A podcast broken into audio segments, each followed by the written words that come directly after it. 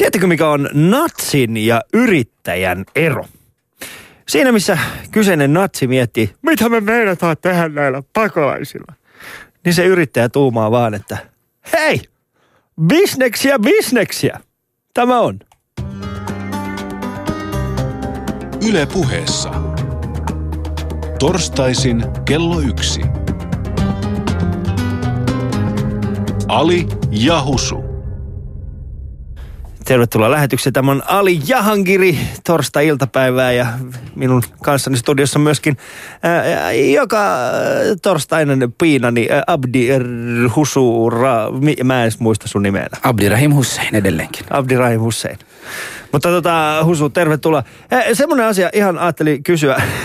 Ootko ikinä käynyt Naantalissa ja muumimaailmassa? Olen. Mä, Niin. oon, mä oon asunut Turussa tota, kymmenen vuotta, kyllä. Miten sitten meidän vieraan paita ei näytä sinulle tutulta? Öö, en ole seurannut sillä tavalla vieraiden paitoja tai muiden paitoja.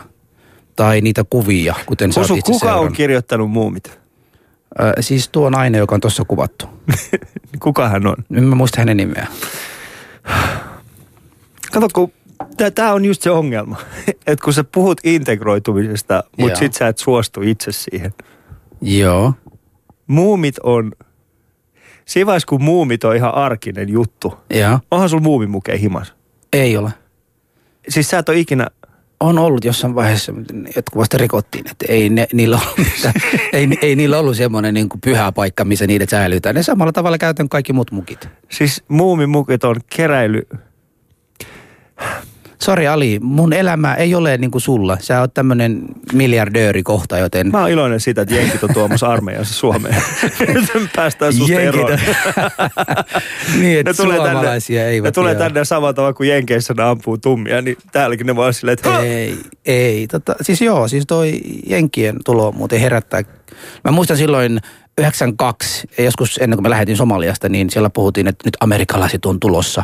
Ja aina kun me ollaan katsottu amerikkalaisia elokuvia, siellä on aina se yksi Rambo tai Commando tai joku, joka voittaa kaikki ne muut kehitysmaiden armeija. Ja hän on siinä lopussa vielä pelastanut se yksi nainen ja lähtee ja sitten hirveä pelko päälle, että vitsit kun nämä tulee, ne pieksi niin paikallisporukkaa ja sitten kun ne tulee ja ne on niin semmoisia, ne on niinku kuolevaisia. Ne on, ne. Tiedätkö että et, et kyllä luotit osuu myös niihinkin ynnä muut, ynnä muut.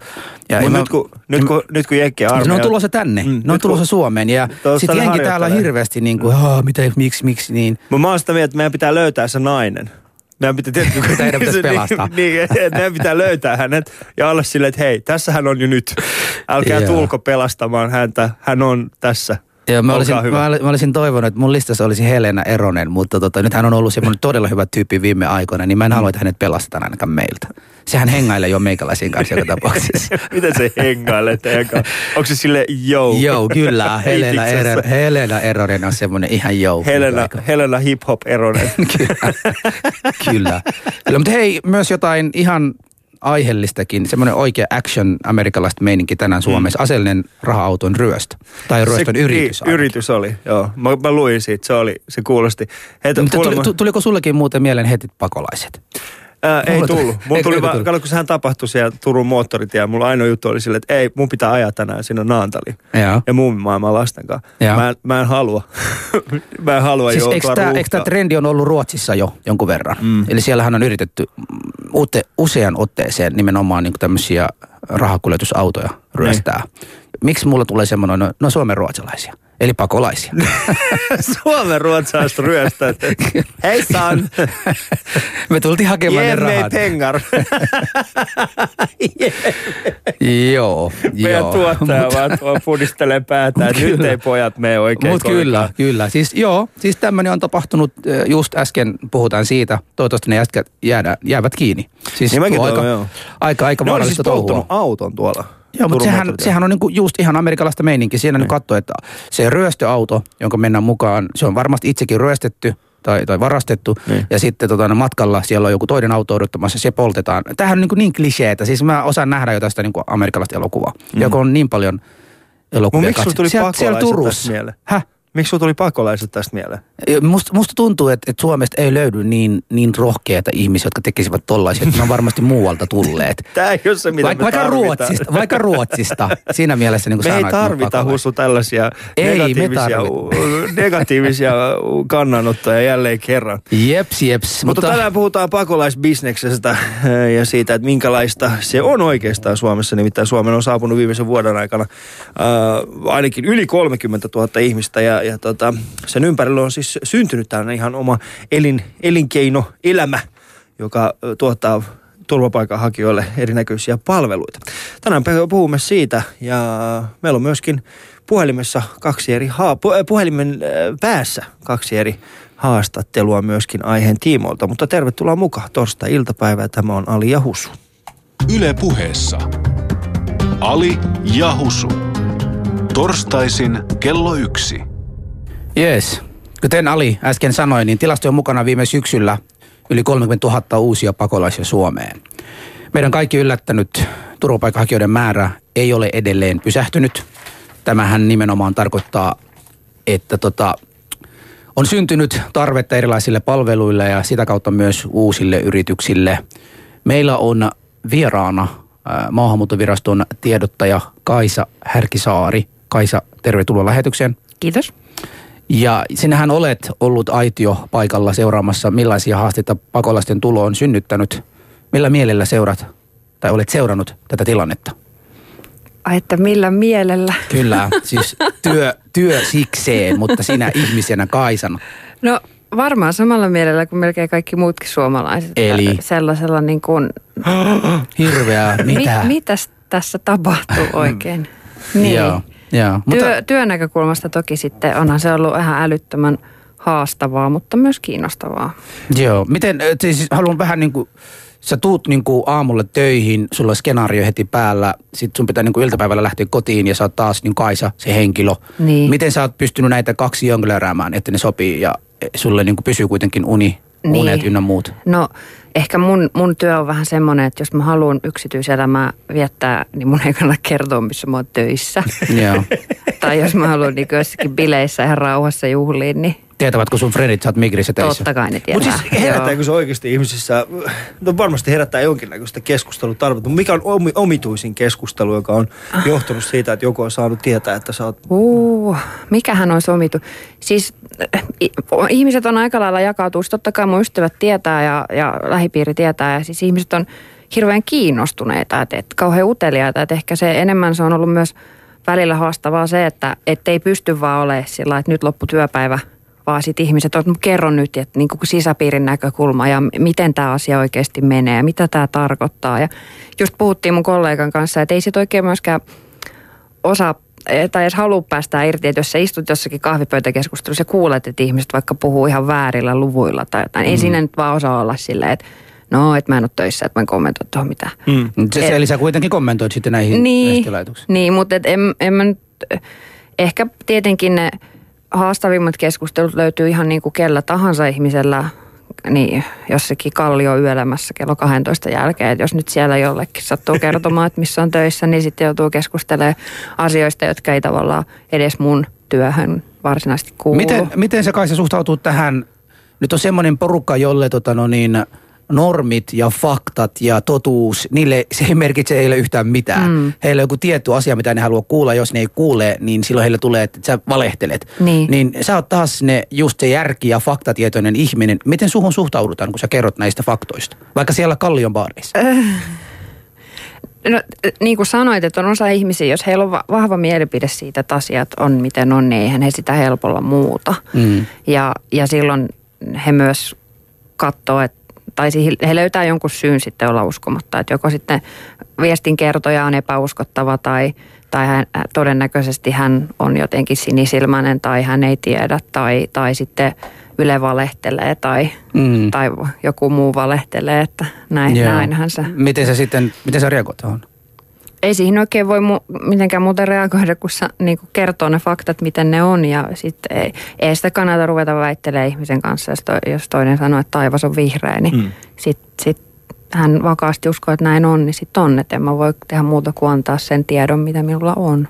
Mutta Kaisa, sä oot äh, seurannut, seurannut siis sivusta ja nähnyt, nähnyt myöskin omin silmin sitä, että minkälaista tämä pakolaisbisnes on ollut Suomessa. Ja siitä tullaan puhumaan siis Kaisa mm. Härkisaaren kanssa tänään tässä lähetyksessä. Kuuntelet Yle Puhetta, tämä on Ali ja Husu. Ali ja Husu. Yle Puhe. Mennään ihan suoraan asiaan, Kaisa. Kuinka paljon suunnilleen maksaa yhden pakolaisen vuorokausi? No me, niin, 43 euroa per henkilö per vuorokausi. Mihin, mihin tuo luku perustuu? Minulla on sinulle täällä byrokraatin tavoin tämmöisiä papereita, niin luntaanpa vähän siitä. Mutta siis se perustuu, siinä on laskettu kaikki yhteen. Siinä on niin kuin, kun vastaanottoraha, eli se raha, mitä turvapaikanhakija saa. Mm, joka Öö, on Se vaihtelee, se on, riippuu siitä, että saako ruokaa siellä keskuksessa vai ei. Jos, mm. jos ei saa, tekee itse ruoat, niin saa vähän enemmän. Ja jos saa, mutta se on about 300 euroa Okei. Okay. mm, silloin, kun ei saa. Silloin kun ei saa, ja sitten se taitaa olla jotain 90 ruokaa silloin niin kun saa. just silloin, Joo. kun saa. Siis Joo. elintaso, elintaso pääkaupunkiseudulla versus jossain tota, no niin, Pohjois-Karjalaa, eh, tota, no niin, Pohjois-Suomi ynnä muut, ynnä muut. Elämä siellä on kalliimpi kuin toinen toisella. Siis onko kaikilla pakolaisilla kaikkialla Suomessa tämän saman summan, joka kaikille on, menee? se on aivan sama, minkä kaikki saa. Et se Eli riippuu niillä ei ole sellaista Helsinki-indeksiä. Joo. Ei ole, ei ole. Sitä voi, jos on tästä kuulija hyvin kiinnostunut, niin meidän verkkosivulta löytyy kyllä tarkalleen ne taulukot, mm. että et sitten myös niin kuin lapset saa vähemmän ja se riippuu tosiaan siitä tilanteesta, että miten paljon ihminen saa, mutta ei puhuta mitenkään valtavan suuresta määrästä. Siis sulla ei ole tietoa, miten tämän, siis joku ei ole vaan herännyt ja sanonut, että nyt 43 euroa. Mä on siis niin arviointi. Tämä on meidän keskimääräinen arvio, joo. Siis se ei tietenkään, se on tullut siitä, että on verrattu niitä, että on paikkoja, mitkä on kalliimpia, esimerkiksi ne alaikäisyksiköt, missä on yksin tulee alaikäisiä, on kalliimpia, koska siellä pitää lain, ihan niin kuin lastensuojelulainkin takia olla enemmän henkilökuntaa. Mm. Ja se on enemmän semmoista niin kuin, äh, ehkä lasten kotimaista perheasumista, tai no, perhe ei ehkä oikein sano, mutta kuitenkin. Ja sitten taas aikuisyksiköissä se riippuu, että minkä, minkälainen paikka on. Että onko se semmoinen, missä ihmiset just tekee ne ruuat itse tai sitten ei ole. Ja kaikkein paras mallihan olisi semmoinen, että olisi semmoinen niin sanottu hajasijoitus, että ihmiset pääsis, että ne on jonkun vastaanottokeskuksen asukkaita, tai siis mm. asiakkaita, mutta niillä on varsinaisesti kämppä sitten ihan vaikka jossain vu- vuokra-asunnossa. Että se, se on sitten aina niin kuin kokonaiskustannuksilta paljon edullisempaa, kun se että asutaan laitoksessa. Mm. Mistä ne laitoksen kulut oikein niin kuin muodostuu? Miten se voi olla sitten edullisempaa, jos asuu jossain vuokralla? No se, se menee jo aika, aika syvälle tonne, en, ta, niin hyvin en tähän ehkä osaa vastata, mutta laitoksessa on kaikkea, siellä on siis kiinteistökulut, jos ajatellaan, että sulla on iso laitos. Kyllähän se maksaa vaikka se joku lämmittäminen aika mm. paljon. Ja, ja sitten tosiaan, mistä se koostuu se 43 euroa per henkilö per vuorokausi se arvio, niin siinä on sitten myös työntekijöiden palkat, terveydenhuolto, sitten mitä mahdollista muita jotain palveluiden ostoa ja jotain hankintoja, mitä vastaanottokeskuksessa on. Että siinä on laskettu niin kuin aivan kaikki, mitä vastaanottokeskuksen arkeen kuuluu.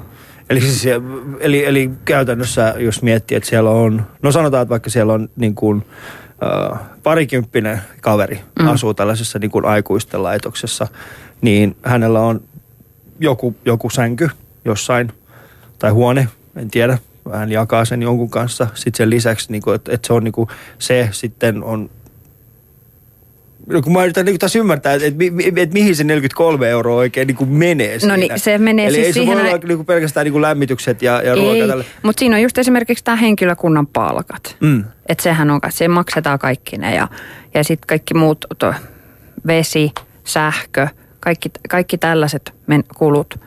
Ja et, eihän siitä varsinaisesti tälle kyseiselle parikymppiselle mene, kun se tietty vastaanottoraha. Ja hän todennäköisesti asuu, jos asuu tuommoisessa laitosmaisessa mallissa, niin huoneessa, jossa on muutama muukin mm. ihminen, että se jakaa huoneen. Ja, Joo, joo.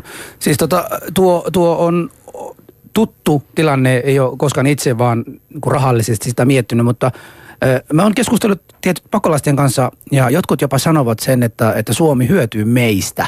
Mm. Eli se, että me ollaan tultu Suomi, Eurooppa maksaa pakolaisuudesta, meidän pakolaisuudesta Suomelle. Ja mä oon yrittänyt sinne selittää sen, että, että myös se Euroopan raha on kuitenkin Suomen verot, mitkä on niin tavallaan otettu suomalaisilta kukkarolta viety Euroopan ja sitten sinne vaan kiertää. Eli tässä ei ole mitään niin kuin erikoista rahaa. Mistä nämä kustannukset, mistä ne maksetaan? valtio, valtiohan nämä maksaa. Kaikki suoraan. Mm, kyllä.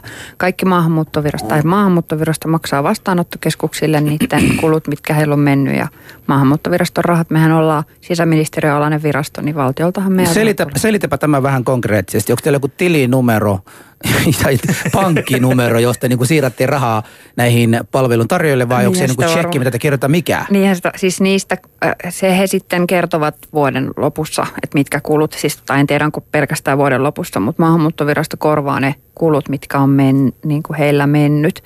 Et sen takia, tota, kun ollaan paljon puhuttu, tai nyt kun tässä puhutaan tästä bisneksestä, niin on hyvä tietysti muistaa, että, että virasto ja valtio korvaa vaan ne kulut, mitkä on mennyt, että sinänsä niin kuin kauhean voittoa tuottavaa toimintaa se ei ole, että siitä ei tule mitään ylimääräistä. Että se on se, että mitä on mennyt ja sitten me maksetaan mitä on mennyt. Mä yritän nyt tätä niin kuin rahaa liikennettä ymmärtää. Siis tota, Migrin tavoitte tai Migrin tarkoitusta tai Mi- Migrin tehtävät on esihaastatella, haastatella päätä ihmisten tulevaisuudessa Suomessa. Ovatko he jonkun, ve- jonkunlaisen niin kuin suojelun tarpeen vai ei, tai oleskelupan tarpeen vai ei. Mutta se on siinä koko tehtävä. Minkä takia tämä rahan liikenne on teidän kautta? Öö, Migrin tehtäviin kuuluu myös tämä vastaanottopalveluiden järjestäminen ja vastaanottopalveluiden valvonta. Tai se, että me, että me huolehditaan siitä, että, että, se, että ihmiset saa sen katon pään päälle. Joo.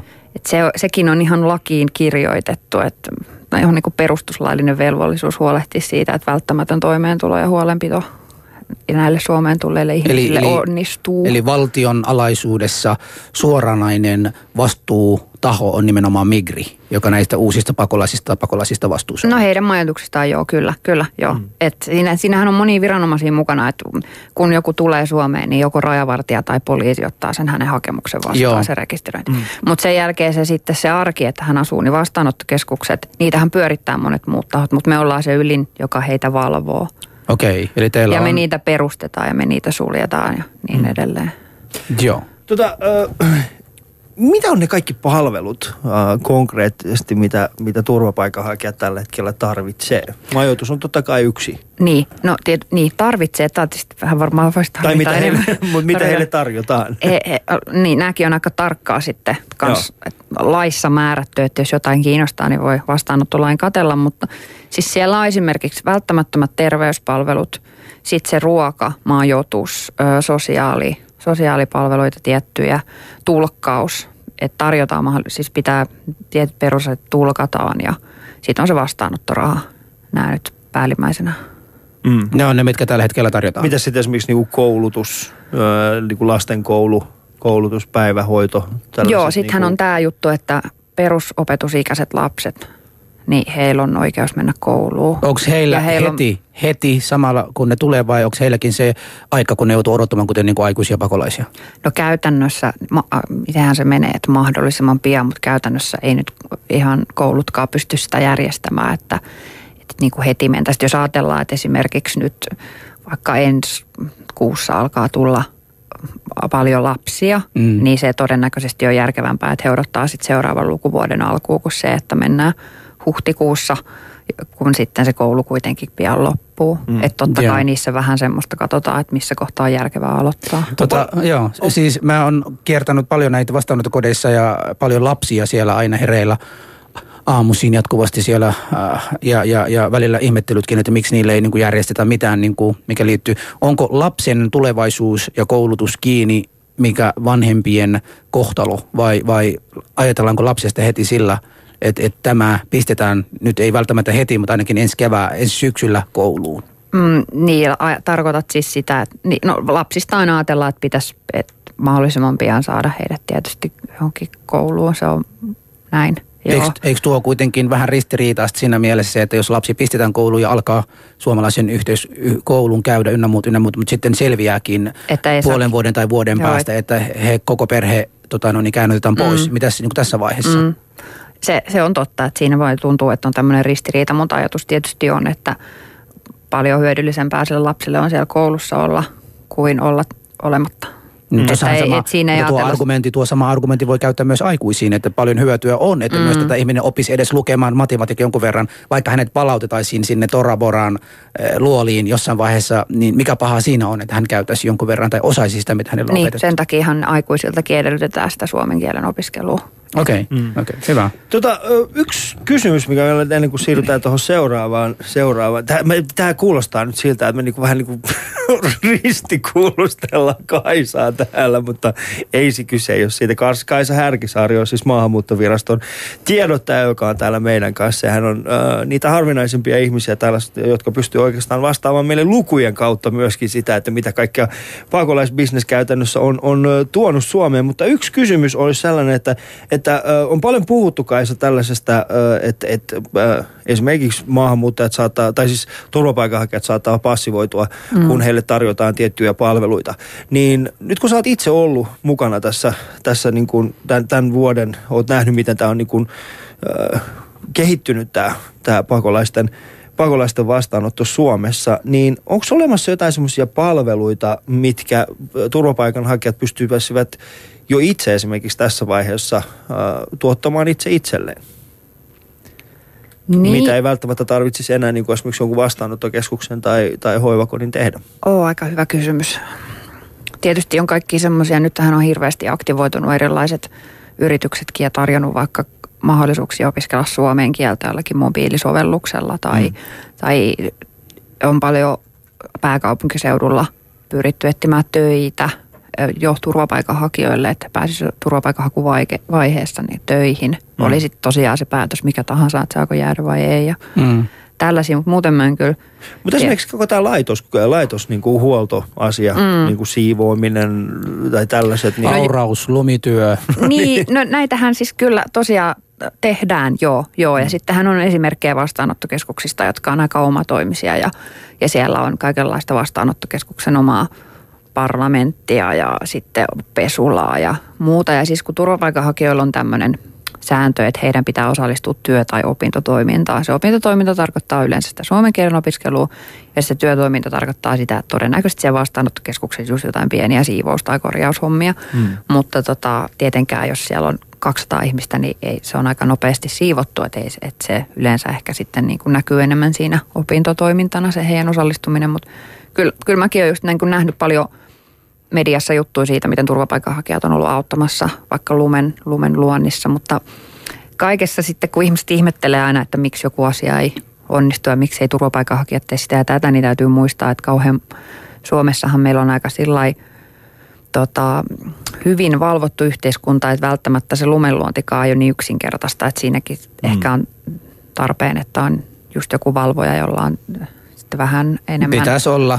Niin Suomessahan sanotaan, että jos haluat ravintolalla mennä töihin, niin pitäisi saada hygienipassi, mutta sitten kansanedustajaksi pääsee kuka tahansa. no näinhän se on. Siitä meillä on muuten esimerkkejä. Siinä mielessä.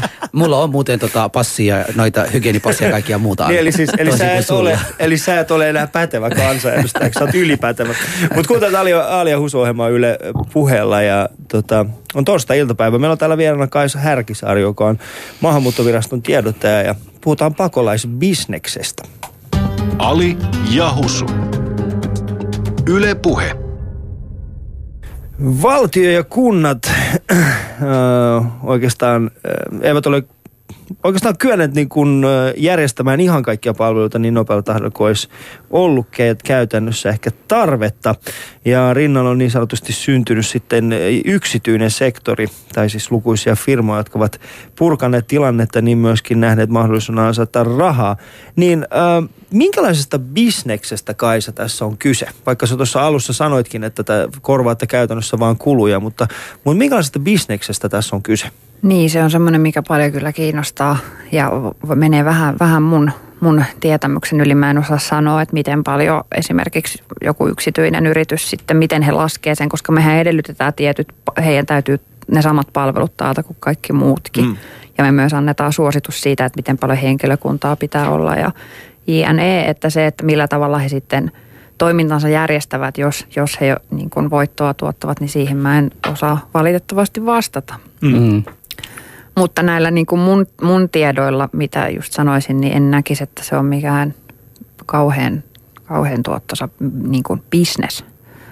Et näe, että mut se olisi kuitenkin, niin. Niin, mut, mut, Tietysti katsotaan sitten, niin. että mä joudun mut syömään jos, hattuni. mutta montako, montako vastaanottokeskusta suurin piirtein Suomessa on tällä hetkellä? Yli 140 niitä aikuisten ja sitten alaikäiset siihen päälle, niin se on päälle parista. Noin 200. Ja kuinka moni niistä on siis tällaisia niin, kuin niin sanotusti yksityisen sektorin ylläpitämiä, kuinka moni on sitten ö, esimerkiksi SPR tai vastaavallisten järjestöjen ylläpitämiä? Suurin osa on kyllä edelleen, S- valtaosa on SPR. Joo. On tullut niitä yrityksiä mukaan, mutta kyllä selkeästi, että niin kuin se on ketä eniten, eniten pyörittää niin SPR. Ja SPR taitaa olla eniten työllistänyt kyllä väkeä tämän, tämän aiheen tiimoilta. Näin luulen. Mm. Tota, mulle tuli heti nyt mieleen, ää, nyt kun me aletaan pikkuhiljaa, puoli vuotta tässä on kohta mennyt ja alamme kohta, tai Migriltä kohta tulee niitä päätöksiä, ellei jo alkanut, että ketkä kuuluu saada, jäädä. Jotkut on jo palautettu, oliko nyt viime viikolla, oli se sata kappaletta irakilaisia palautettu sinne Irakiin. Mä tässä mietin, nyt kun niitä sopimuksia on tehty näitä yrityksien kanssa, ja meillä on yleensä ollut SPR, oli se ensisijainen, joka kuuluu näitä tehdä, niin jos jossain ää, tietyssä vastaanottokodeissa, jotka yksityisillä puolella niin kuin jengi vähenee, ja sitten saman aikana myös SPRn tiloissa ää, vapautuu paikkoja. Tarkoittaako tämä automaattisesti, että te tulette niin kuin eliminoimaan näitä sopimuksia? Vai onko nämä sopimukset, mitä on tehty yksityisyrityksien kanssa nyt semmoisia, kuinka pitkiä? Onko ne kuukausittaisia, ää, puolen vuoden pituisia, vuoden pituisia? Minkälaisia sopimuksia on tehty näitä yrityksien kanssa? Se on, mä en muuten osaa sanoa, että minkä pituisia ne on, mutta määräaikaisia ne on. Mutta ei varmasti puhuta mistään kuukauden pituisista siis, että kyllä vähän pidempiä pitää olla, koska täy, eihän sitä toimintaa ole mitään järkeä aloittaa kolmen kuukauden takia ja sitä saada edes kunnolla niin toimimaan, paitsi just jossakin hätämajoitustoiminnassa, missä sitten taas SPR on ollut aika ylivoimainen. Mm. Joo, siis tässähän on kuitenkin perustettu nimenomaan nopealla aikataululla. Joo. Ja, ja jotenkin kun viime vuoden äh, ministeri, ministeri yritti pyytää kuntia, kuntia kieltäytyivät tai alkoivat vähän neuvottelemaan. Silloin tehtiin se pakkopäätös, jossa äh, kuka tahansa kuntalainen, jolla on mesta, mikä voisi vuokrata voi tehdä bisnestä. Niin tässä kuitenkin kohta joutuu porukka saamaan oleskelulupat ja siirtymään niihin kuntiin, niin, niin että näitä päätöksiä kuitenkin on tehty nopeasti.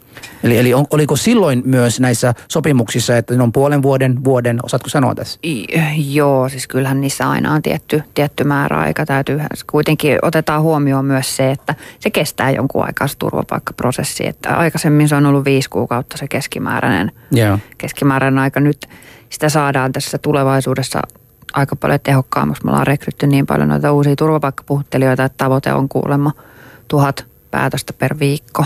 Pitäisi mm. alkaa tässä piakkoin tulemaan. Niin, Tuhat päätös per viikko. joo. Eli 30 viikossa käytännössä pitäisi saada viime vuoden pakolaiset. Niin, Mm. tarkoitus on, että kesään mennessä olisi. Mutta tällä hetkellä esimerkiksi viime, eilähän tuli, Craig, äh, tuli taas tietoa, että Kreikkaan on saapunut pelkästään alkuvuonna yli 100 000 äh, pakolaista ja, ja mikä tarkoittaa, mikä vähän niin kuin enteilee sitä, että et, et se mitä me nähtiin viime vuonna ei, ei vielä ollut mitään. Eli me tullaan näkemään tämän vuoden puolelle vielä enemmän. Mutta palatakseni tuohon äh, tohon bisnespuolelle, niin, niin mitkä on siis selkeästi semmoisia tällä hetkellä semmoisia yhteiskunnan kustantamia palveluita? Ja, ja mä ymmärrän toki, että, että Migri kuittaa loppujen lopuksi niin kuin laskuja, mutta, mutta mitkä on niin kuin selkeästi yhteiskunnan kustantamia ja sitten taas puhtaasti yksityissektorin tar- tarjoamia palveluita? Sä mainitsit tuosta suomen kielen appista, mutta Ai onko niin. vastaavanlaisia muita? Öö, no esimerkiksi siis nehän on kilpailutettu myös nuo terveyspalvelut ja se, se on, että vastaanottopalveluista osahan on kilpailutettu. Ja Mm. just, että nämä terveyspalvelut on, ne tulee yksityiseltä sen takia, että ne on kilpailutettu ja todettu, että heiltä tulee se paras hinta. Mm. Mutta mm, Sä sanot, Mu- kilpa- mu- sanot kilpailutettu. Kyllä, että osia niistä, että Mm. mm. sitä niin kuin vastaanottokeskuksia, sitä toimintaa ei ole kilpailutettu. Okay, joo. Mutta sitten vastaanottokeskustoiminnan osia, että just esimerkiksi vaikka sitten siivouspalvelut tai, tai sitten tämä työ, terveyspalvelut, että niitä, to, niitä tuottaa tietyt yritykset. Ja, Mutta mikä on selkeästi, mutta onko sulla jotain muita esimerkkejä tästä niin kuin yksityisen sektorin tarjoamasta palvelusta, joka ei sinänsä liity millään tavalla siihen niin kuin valtion niin, tarjoamaan? mitkä ei liity näihin lakisääteisiin, mitä, Niin. niin. mitä olisi. Mulle ei kyllä nyt tule mieleen oikein muuta kuin nämä kieliopetus ja sitten nämä yritys, yrityksen Mm. tukipalvelut. Okay. Joo, tota, tässä on tämmöinen, että siivoukset ö, tarjoavat esimerkiksi Lassila ja Tikannoja. Joo. Ja, ja marraskuusta alkaen, siis tulevana marraskuusta tai oliko se viime vuoden marraskuusta alkaen on ollut Sol, joka on alkanut tekemään. Eli todennäköisesti nyt, siis on, onko tämä niin kuin nimenomaan äh, sitä, sitä niin kuin kilpailuttamisesta vai kyse vaan, että, että molemmat yritykset äh, saavat jotenkin olla mukana tässä? Toi onkin erittäin hyvä ta- ta- tarkennettu kysymys, koska mulla, joo, tää, se on varmaankin niin, että se on nyt 2005, marraskuusta 2015 lähtien Sol, se on vaan aikaisemmin jo kilpailutettu. Ollut. Joo, joo. Joo, mulla on sama tieto. Ja sitten Mitäs on, tota, sit no on niin- vartiointi, ateriapalvelut, terveyspalvelut, sähkö, tulkkauspalvelut. Kaikki nämä, nämä on erikseen kilpailutettu. Mm. Joo, ja mä yritän miettiä tuossa, tota, no, niin kun mä tunnen muutamat siivousfirmat, jotka hädin tuskin eh, pärjäävät, tekevät todella hyvät työtä, mutta kuitenkin eivät ole niin kovia, ei, mm. eivät ole niin kuin nimeltä niin kovia ja jäävät aina, niitä aina jyrätä, niin jyräättekö te näitä pieniä yrityksiä? Annatteko, annatteko te heille mahdollisuuksia myös? No tämä on vähän semmoinen, mikä on pois mun käsistä, koska näistähän vastaa sitten toi Hansel-kilpailutus, joka on kaikista valtion, valtion hankinnoista. Niin se, joo, Mutta me soitimme äh, yhdelle, yhdelle tällaiselle äh, yritykselle, nimittäin Koronarian, Koronarian hoivapalveluiden liiketoimintajohtajalle Arto Lamberille. Heillä on siis Kuusamossa vastaanottokeskus ja juttelimme hetken aikaa Arton kanssa nimenomaan siitä, että minkälaista bisneksestä tässä on kyse. Kuunnellaan seuraavaksi Arton kommentit. Ali ja Husu. Millaisia palveluita te tarjoatte niin sanotusti pakolaisille?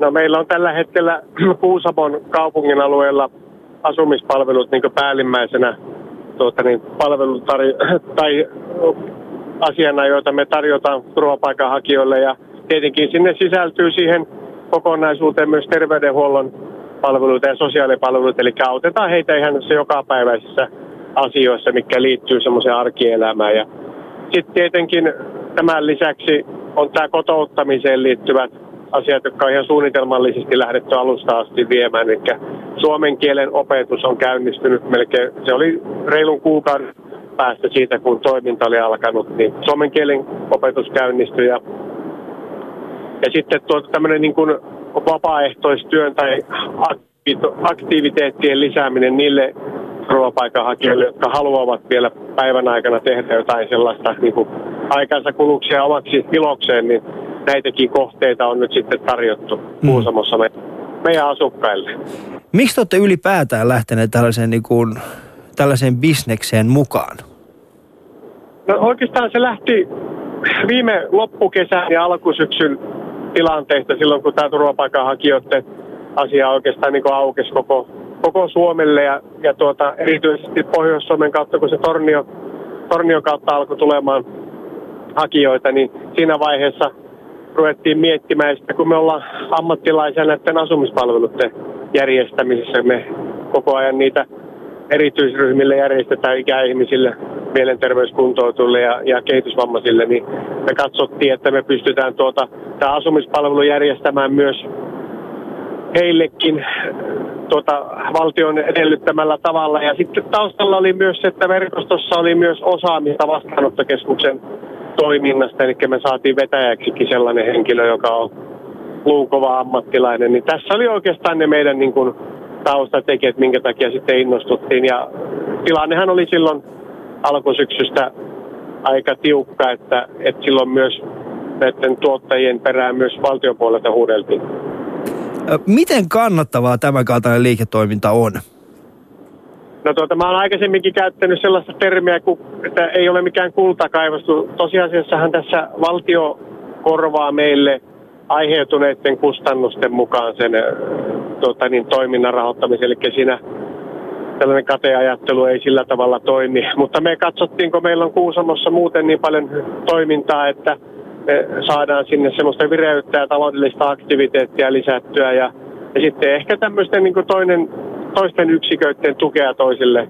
Meillähän toimii Kuusamossa kolme erillistä tuota niin, toimintayksikköä plus sitten tämä vastaanottokeskus, että tämmöistä synergia, synergiaetujen hakemista tuota niin, omaan toimintaan, niin tämä oli yksi ajatus. Eli te ette siis te tee tätä pelkästään rahan takia? No tuota, ei, ei tämä, jos tätä pelkästään siinä, että miten tuotto saa tämä oli, niin ei tähän olisi varmaan sillä, siinä mielessä ehkä kannattanut lähteäkään. Mutta me haluttiin, haluttiin olla mukana kantamassa omaa korteamme kekoon tuohon tilanteeseen, mikä tuolla pohjoisessa oli. Ja tuota, itse asiassa kun meillä on hyvä yhteistyökumppani Kuusamon kaupunkikin mahdollisti, tai saatiin heiltä vuokrattua erittäin hyvät ja toimivat tilat, asunnot meidän turvapaikanhakijoille, niin siinä se oikeastaan se kokonaisuus sitten muodostuu. Kiitoksia erittäin paljon tästä ää, Arto ja ei muuta kuin oikein hyvää päivänjatkoa. Kiitoksia. Samoin, hei hei. Heippa! Ali ja Husu. Se on siis Arto Lamberi, Koronaria konsernin hoivapalveluiden liiketoimintajohtaja. Heillä on siis Kuusamossa tällainen vastaanottokeskus. Ähm, Ja sitten siis paljon muitakin totta kai palveluita he tarjoavat. Mutta tuossa nyt jälleen kerran tuli Kaisa, äh, ilme, tai siis tuli ilme, ilmeiseksi siis se, että, että, että, että tätä ei tehdä niinku rahasta. Mm. Ja, niin, niin mikä sun mielestä on sitten se syy, minkä takia oikeasti monet tällaiset tota, firmat sitten lähtee tähän mukaan? Mikä siinä on se? Jos, koska firman tehtävä on tuottaa... Niin, niin. kun on tommonen, toi on ehkä hyvä esimerkki, että on tommonen isompi yritys, jolla on sitten muutakin, muutakin mm. palvelua, niin silloin kun se on yksi osa niitä, niin se silloin siellä kivasti menee siellä välissä. Et tässä muuten tuli hyvin esiin semmoinen ongelma, mikä oli tuossa viime syksyllä, että meillähän oli, kun tilaa oli vaikka kuin, tai siis löytyy tiloja, mihin kaikkia näitä turvapaikanhakijoita saisi, mutta ei meillä ollut niitä ihmis, niin kuin ylläpitäjiä, ei ollut siis yrittäjä, ei ollut kuka, tarvitaan sinne henkilökunta myös. Mm. Niin se on ollut semmoinen aika, aika iso haaste tuossa, mutta niin, että miksi siihen lähtee. Mm. Mutta, Siis ni- eihän, niin, kukaan, eihän kukaan kuitenkaan koskaan missään sanoisi, että me lähdettiin tähän pelkästään tämän asian takia. Sehän on niin kuin moraalisestikin väärin niin sanoa, mutta tosin ä, tota no niin, se mitä tehdään taas on eri, eri asia. Viimeinen pari viikon aikana on ollut lehdessä erilaisia tota, syytteitä tai sormen osoittelevia jossa tietyssä vastaanottokodeissa on puhuttu, kuinka niin kuin epäasiallisesti oli kohdeltu näitä uusia tulijoita ja, ja, ja nyt tota, no, niitä ruokaa on ollut semmoinen eh, siet, sietämätön. Äh, ihmiset äh, tota, no, niin, ei ole päässeet niin kuin terveystarkastukseen, kuten on halunneet ynnä muut, ynnä muut. Ja nämä kaikki semmoisia paljon, mistä maksetaan, niin, niin onko tämä teidän korviin esimerkiksi tullut? Joo, on totta kai. Joo, Joo. Ollaan, ollaan kyllä kuultu näistä valitettavista ilmiöistä ja ehdottomasti niin ollaan niihin myös puututtu ja otetaan siis huomioon, y- ymmärretään se, että aikamoisella kiireellä on perustettu niitä keskuksia ja Joo. aikamoisella kiireellä on pitänyt toimintaa aloittaa, että se voi viedä vähän aikaa, että saa asiat kuntoon, että varmasti menee kaikki niin kuin pitääkin. Mm. Että nyt sitten tiettyjen yritysten, tai jos on ongelmia ollut, niin sitten on yrityksen kanssa käyty läpi ne ja sitten annettu tietty määräaika, mihin mennessä Sä- pitäisi sä ne puhuit- hommat selvittää.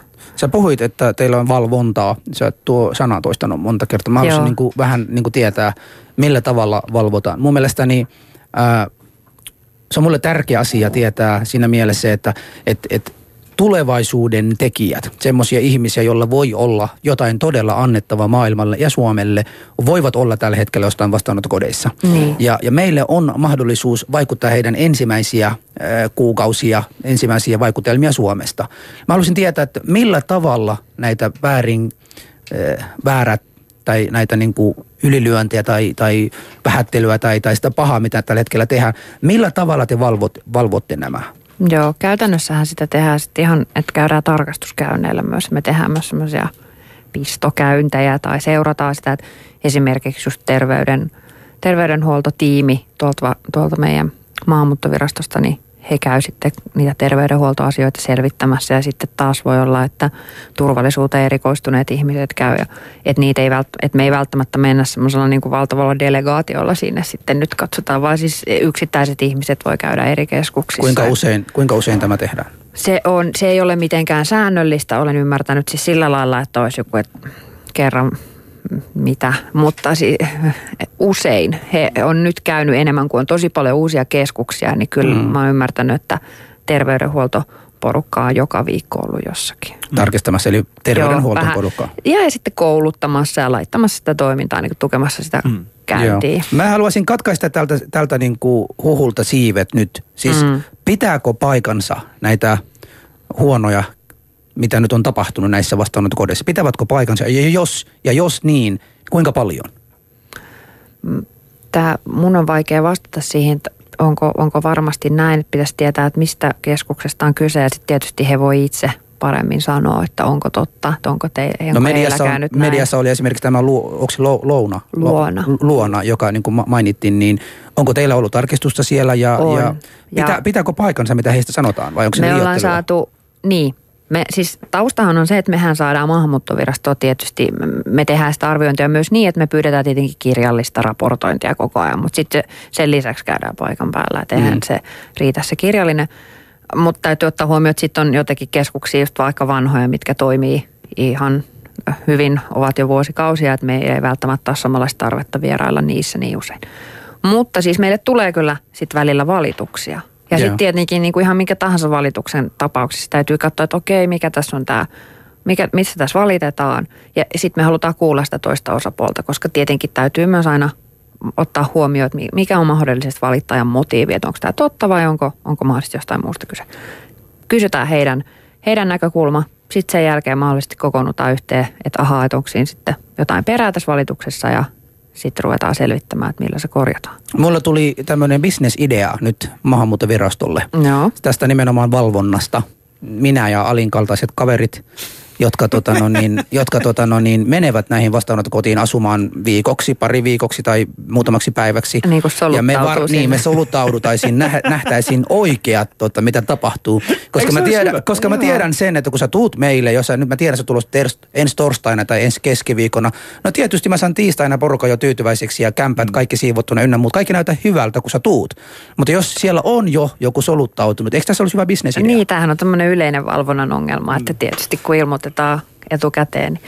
Joo, se on pätee mysteeri, mulle. Niin, mysteeripakolaisia. joo. Jos minä, jos minä ja Ali nyt lähetämme, niin kuin, me lähetämme nyt, minä ja Ali ku- kumpakin tehdään tarjousta tästä Joo. Migrille, niin, niin Toihan on vaan resurssikysymys aina valtiolla, että jos siihen halutaan panostaa, niin sehän on oikein. Mutta tässä yksityisen sektorin, idea. niin, yksityisen sektorin äh, tulossa mukaan tällaiseen, tällaiseen toimintaan, niin siinä on äh, yksi ongelma, joka on esimerkiksi Ruotsissa ja Saksassa, äh, siitä, siitä on muodostunut vähitellen ongelma, että, että esimerkiksi julkinen sektori on joutunut ostamaan palveluita yksityisestä sektorilta, joka on ylihinnoitellut itseään niin kuin vahvasti. Niin ymmärränkö mä nyt oikein, että tämä meidän keskustelun perusteella, niin koska Suomessa ei maksata kuin pelkästään koituvista kuluista, niin meillä ei ole vastaavanlaista ongelmaa kuin mitä Ruotsissa ja Saksassa on kenties ollut. Me, mehän julkistetaan tuossa ensi viikon maanantaina meidän tilinpäätös. Mm. Ja siinä tulee myös, niin kuin, siinä, sen jälkeen voi ehkä tarkemmin keskustella tästä, mutta se, tohon en osaa sanoa nyt näin, että olisiko, että emme tule, meille ei tule käymään kuten Ruotsissa, ja Mm. sit, sitä mä en tiedä. Mutta siis sehän on tietysti kai hyvä tietää, että fakta on, että se, se on se keskiarvo se 43 e, mutta on tietenkin eroja ja Helsing- pääkaupunkiseudulla on kalliimpaa. Mm. Että esimerkiksi vuokrat täällä on kalliimpia ja että niit, niiden välillä on eroja. Mm. Ja sitten on tullut hirveästi, että siellä näkyy aika paljon kustannuksia on tullut lisää just sen takia, kun perustetaan, että ne perustamiskustannukset. Se, että joku paikka pistetään pystyyn ja mahdollisesti niin kuin siivotaan ja vähän remontoidaan, niin sekin vie aika paljon rahaa. Mm. Meillä on Ka- Kaisa Härkä, anteeksi. Härkisaari melkein. Kaisa Härkisaari täällä meidän, meidän studiossa vieraana. Hän on äh, Migrin toimitus, äh, toimitusjohtaja. Mulla- Tiedottaja. Mahtavaa, Migrin to- mahtava tämmöinen Tiedottaja. arvon ylennys tuli tässä. Kyllä tässä tuli kaiken näköisiä arvon ylennyksiä. Kuuntelet Yle puhetta ja täällä on Ali ja Husu. Ollaan siis puhuttu pakolaisten bisneksestä. Seuraavaksi siirrytään äh, keskustelemaan sitten hieman, että minkälaisia mahdollisuuksia äh, tämä pakolaisbisnes on sitten kenties synnyttänyt. Ali ja Husu. Yle Puhe. Niin, kyllä 30 000 ihmisen tulo Suomeen niinkin lyhyessä ajassa kuin mitä siellä on tapahtunut, niin totta kai se on synnyttänyt. Eikö ollut, äh, mun mielestä viimeisin, viimeisin äh, luku oli, että SPR on joutunut esimerkiksi viime vuonna pelkästään palkkaamaan tuhat ihmistä lisää äh, käytännössä vastaanottokeskusten pyörittämiseen. Muistatko jotain tällaista? Muistan lukeneeni saman ja varmaan pitää aika lailla paikkansa, koska SPR niitä suurinta osaa kaikista Joo. hätämajoituksistakin pyörittää. Ja äsken sanoit myöskin, että esimerkiksi turvapaikka kuuluste, kuulustelijoita on jouduttu palkkaamaan, palkkaamaan lisää nopeuttaakseen prosesseja. Onko sinulla Kaisa minkäänlaista tietoa siitä, että kuinka monta työpaikkaa on kenties syntynyt tämän, tämän tota myötä? Puhutaanko muutamista sadoista vai tuhansista? Ai, varmasti enemmän kuin muutamista sadoista. Siis mä itse laskin ihan vain, tämä on, tää on todella todella korkea arvio. Mä katsoin kaikki vastaanottokeskukset läpi, miten paljon niissä on ihmisiä ja miten paljon keskimäärin suunnilleen sellaisessa olisi mm. henkilökuntaa.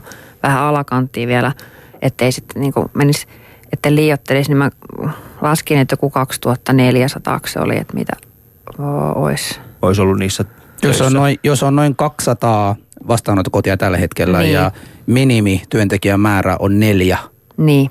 jossa on näitä 12-14 tota, no niin, nuorta ää, alaikäisiä esimerkiksi vastaanottokotia, jos on ehkä maks on viisi henkilöä, tai sitten jos on vuorotyötä taas, niin on kahdeksan, eli aamut ja illat. Niin. Niin siinä mielessä me puhutaan vähintään ää, melkein 500 mitä kaksi, kolmesta tuhannesta ihmisistä vähintään puhutaan niin, tästä. Mun, mun arvio oli jo just joku semmoinen, oliko 2400, että siinä on kaikki aikuiset Mutta tästä puhutaan, ihan... tästä puhutaan siis karkea numero, niin. tästä puhutaan pelkästään vokeissa olevia töissä olevia Joo. ihmisiä. Mm. Joo. Jos puhutaan vielä terveyskeskuksissa, päiväkodeissa, näissä muissa niin palveluissa. Mä oon esimerkiksi ymmärtänyt, että siellä oli jossain paikassa Suomessa, jossa niin kuin vastaanottokoti on kaukana. Joo, siellä oli se bussi, yrittäjä. Kyllä, kyllä. Tällaisia me ollaan kuultu ja nyt mä, valitettavasti mulla ei antaa yhtään paikkakunta-esimerkkiä, mutta että, että on paikalliset yrittäjät tajunnut tilanteen siinä tapauksessa, että esimerkiksi vastaanottokeskus oli, joka sijaitsi aika kaukana keskustasta, niin kuin mm. ne nyt usein ehkä sijaitsee. Mm. Siellä ei ollut kauheasti julkista liikennettä, niin paikallinen tämmöinen bussiyrittäjä keksi, että okei, että hän ajaa ees taas, että keskustaa takaisin pari kertaa vai kerran päivässä, että ihmiset pääsee kauppaan. Yeah. Että se on niin 250 suuntaa ja saat vitosen. Vitosen pääsee sitten ees Ei taas. Ole Ei ole. Joo ja kuulemma tästä mä puhuin siis tämän kertoo mulle yksi toimittaja, joka oli tehnyt juttua ja sanoi, että, että osa vielä siltikin he pyörä tai kävelee sen takaisin sen seitsemän kilometriä, että, niin. että sitten – kuitenkin maksaa vaan toiseen suuntaan. Silläkin säästää. Silläkin säästää. Mutta tuosta paikallisesta, sanotaan niin kuin siitä pakolaisbisneksen tai pakolaisten ympärille syntyneestä liiketoiminnasta on, on myöskin yksi Yksi äh, esimerkki meillä täällä. Meillä on siis, äh, soitimme aikaisemmin tällaiselle kaverille kuin äh, Ahmed Ibrahim, joka on myöskin maahanmuuttaja taustainen itse ja yrittäjä Pohjois-Karjalasta. Ja hän on omalla tavallaan äh, niin sanotusti hyötynyt tästä, tästä kyseisestä tilanteesta. Niin, niin, niin, niin olet sinäkin. no todellakin, ollaan me molemmat. Ajattelen oikeasti, että jos ei pakolaisia olisi tullut, niin eihän me olisi ollut mitään työtä enää. Niin ei olisi. Niin. Sulla Mutta... ei olisi töitä, mulla olisi työtä. Mutta ajattelen oikeasti, sua pyydetään tällä hetkellä Viroon puhumaan. Niin, sun stand-up-keikat taas olisi ihan kuivia, jos ei olisi pakolaisia tullut. Ali, miksi sä puhut rasismista? Ei meillä ole sitä. Ei ole. Mutta puhutaan, äh, kuunnellaan hetken aikaa, mitä, mitä kaikkea tota, äh, Ahmed on niin sanotusti tehnyt itse. Ali Jahusu. No niin, meillä on puhelimessa Ahmed Ibrahim, joka on pohjois-karjalalainen ja somalitaustainen yrittäjä. Ahmedilla on päiväkoti, tulkifirma, elintarvikekauppa ja myös ravintola. Äh, Ahmed, onko pakolaisten tulo vaikuttanut jollain lailla liiketoimintasi? Hei Hussu, kyllä. Jos menen suoraan sen kysymykseen, niin kyllä pakolaiset ovat tuoneet lisäostovoimaa he ovat olleet meille, meitä, meille lisäasiakkaita ja lisäasiakkuus on yrittäjille positiivinen asia. No niin, sitten toinen kysymykseen on, tota, oletko korostetusti markkinoinut palveluttasi maahanmuuttajille tai pakolaisille? Ee, kyllä, olemme markkinoineet ihan valtakunnallisesti ja kyllä he ovat kiinnostuneita ja päivittäin he ovat lisäasiakkaita meille. No niin, onko asiakasmäärät kasvaneet kuitenkin pakolaisten tulon myötä?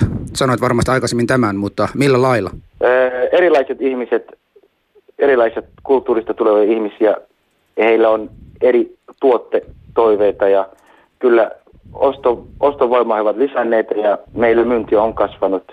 Silloin myöskin se tietää, että yrittäjät joutuvat lisää työntekijöitä palkaamaan, joka on positiivinen asia. Eli te olette palkanneet uusia työntekijöitä tämän asian myöteen? Kyllä, ja kouluttaneetkin myös parhaillaan. Voiko, voiko, voiko sitten sanoa, että täm, näitä on niin kannattavia bisneksiä? Kyllä, on kannattava ja monen, monen ihmisen etu se on. Pystytkö kertoa vähän pikkasen, millä tavalla se on kannattava bisnestä? Sä äsken sanoit, että olette ottaneet lisätyöntekijöitä, mutta mitä muuta?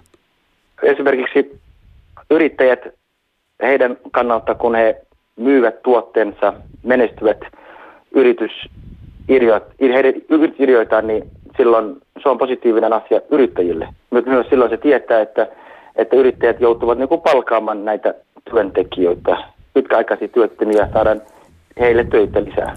Hyvä. Ja nyt kun näitä palveluja on tavallaan suunnatut pakolaisille, niin onko tällä tulevaisuutta, Ahmed? Meidän palvelu ei ole pelkästään niin yhdelle ryhmälle, ei pakolais, pakolaisilla, vaan, vaan myös kantaväestölläkin.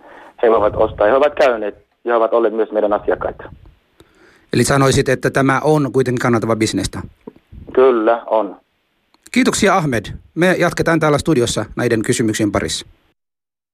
Osallistu lähetykseen Shoutboxissa. Yle.fi kautta puhe. No niin, Se Ahmed, Siis Ahmed Ibrahim. Mistä sä voi olla enemmän kuin Ahmed? Miten? Mähän olen enemmän kuin...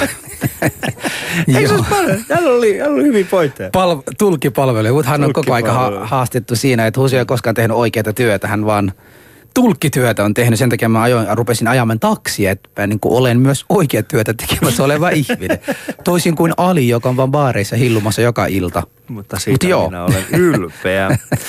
uh, mutta tota, Kaisa, minkälaista, että näitä, näitä vastaavanlaisia varmaan oot kuullut muistakin, eikö näin? Joo, joo. Ja sitten on semmoisia tarinoita myös, että pienillä, just näillä pienillä paikkakunnilla, missä on sitten just koulu tai päiväkoti ollut jo aika lakkautusuhan alla, niin sitten sinne kun on tullut kymmenisen turvapaikanhakijalasta, niin se onkin jatkanut toimintaansa. Mm. Eli siinä mielessä joissakin. Mutta onko tämä niin kuin kuitenkin tietyllä, mä ymmärrän, että äh, mä olin esimerkiksi Saarijärvellä tuossa, äh, taannoin ja, ja siellä, oli, siellä on suhteellisen iso äh, vastaanottokeskus, musta jotain 300 ihmisen, jopa vähän isompikin, niin vastaanottokeskus siellä, niin siellä niin kuin keskustassa oli jo opasteita eri kielillä, mikä oli mun mielestä vähän niin kuin mielenkiintoista. Siellä oli niin kuin esimerkiksi yksi, yksikin kauppias oli laittanut, niin kuin, että tässä on kauppa, halvin kauppa löytyy täältä. Hän oli laittanut niin kuin, oli eri kielellä. Mä olin silleen, toi on muuten aika hyvä, toi tyyppi. Mutta, mutta, mutta taas toisaalta, niin onko se myöskin kuihduttanut sun mielestä joitakin niin kuin paikallisia, äh, paikallista elinkeinoelämää? Jos mietitään esimerkiksi Saarijärvi, kaunis tällainen sa, äh, me- järviranta, äh, idylli, paikka, ja, tai joku Asikkala Tallukassa oli tämä hotelli, mihin on nyt rakennettu vastaanottokeskus. Niin, Niin. niin pystyykö niin kuin nämä kyseiset niin kuin yritykset enää, niin sanotusti siinä vaiheessa, kun pakolaiset lähtee pois, niin pystyykö ne enää elvyttämään itseään? No sitä mä en osaa sen yrityksen puolesta sanoa. Toivottavasti tietysti pystyvät ja keksivät mm. jonkun muun keinon jatkaa toimintaa. Mutta Et monessa tapauksessa ne on ollut semmoisia, että toiminta on ollut vähän vaakalaudalla ja sitten Mm. on pystytty sitä jatkamaan. Et siinä mielessä se on ollut heille hyvä. Musta tuntuu, että suurimman osa näitä niin yrityksiä on perustettu nimenomaan vastaamaan sen hetken hätä. Ja siellä ei ole välttämättä paljon niin kuin pitkään kes, niin kuin ajateltu, mitä sitten sen jälkeen. Koska, koska sitten tota, no, niin me, ne eivät välttämättä edes tiedä, jatkavatko niitä ihmisiä ää, samalla alueella. Että jos, jos kunta vastaanottokeskus on 200 ihmistä, niin tuskin ne kaikki 200 ihmiset ovat samasta kunnasta. Voi olla, että heidän joutuu niin kuin viemään vielä eri kuntiin ja jotkut jou- joutuu palauttamaan pois maasta. Siinä mielessä ei ole mietitty. Mutta mä oon kysynyt tältä Ahmedilta, meillä oli keskustelu vielä aikaisemmin, ja hän on nimenomaan kertonut sen, että he ovat niin miettineet, eh, että heidän palvelut eivät ole sijoitettu vastaanottokotia, vaan ne on sijoitettu kunnissa tällä hetkellä. Mm. Ja siellä he just nimenomaan tarjoavat semmoisia palveluja, mikä eivät välttämättä näitä uusia tulijoita saisi kantaväestöltä. Mm. Esimerkiksi öö, näitä päiväkoti, päiväkotikoteja, mitkä niin jotkut kokevat sen, että kun lapsi eivät puhu suomea vielä, olisi hyvä, jos olisi tämmöinen päiväkoti, jossa lapsi saisivat tässä alku semmoisia ihmisiä, jotka ovat samasta kulttuurista, samasta niin kuin kielestä, kieliryhmästä ynnä muuta. Ja näähän on pystyneet tarjoamaan nimenomaan tämmöisiä palveluja. Mm. Tota, Kaisa, viimeisiä kysymyksiä ennen kuin meidän aika loppuu, niin mitä me olemme tehneet oikein? Siis jos miettii tätä, tai mitä Migri on sun mielestä tehnyt oikein? No, Migrihan toteuttaa tätä la- laissa säädettyä tehtävää ja tekee niitä, mitä pitää kuuluu tehdä, mutta siis oikein, siis hyvin me ollaan lopulta kuitenkin onnistuttu, vaikka viime syksy oli aikamoinen ja varmasti monia asioita olisi voinut tehdä eri tavalla. Oltaisiin voitu informoida kuntia siitä aikaisemmin, että ollaan johonkin paikkaan vastaanottokeskusta perustamassa JNE, mutta jos normaalitilanteessa vastaanottokeskuksen perustamiseen menee about kolme kuukautta ja nyt niitä on perustettu vaikka parissa viikossa, Mm. niin me ollaan, kai, kukaan ei ole jäänyt kadulle, kaikille on saatu katto pään päälle, kaikille on saatu ne perus, perusasiat järjestymään. Mm. Niin siinä, se on ollut aikamoinen, meidän just vastaanottoyksikön asiantuntija sanoi, että se on isoin valmiusoperaatio, mikä Suomessa on ollut sotien jälkeen. Mm. Ja siitä selvisimme, niin se on kyllä ihan hyvä saavutus. Mun on pakko niin kuin antaa teille niin kuin ruusuja nimenomaan tässä, että olette onnistuneet mun mielestä suhteellisen hyvin, mutta mm. mä voin kysyä saman alin kysymyksen, mitä, missä te olette epäonnistuneet?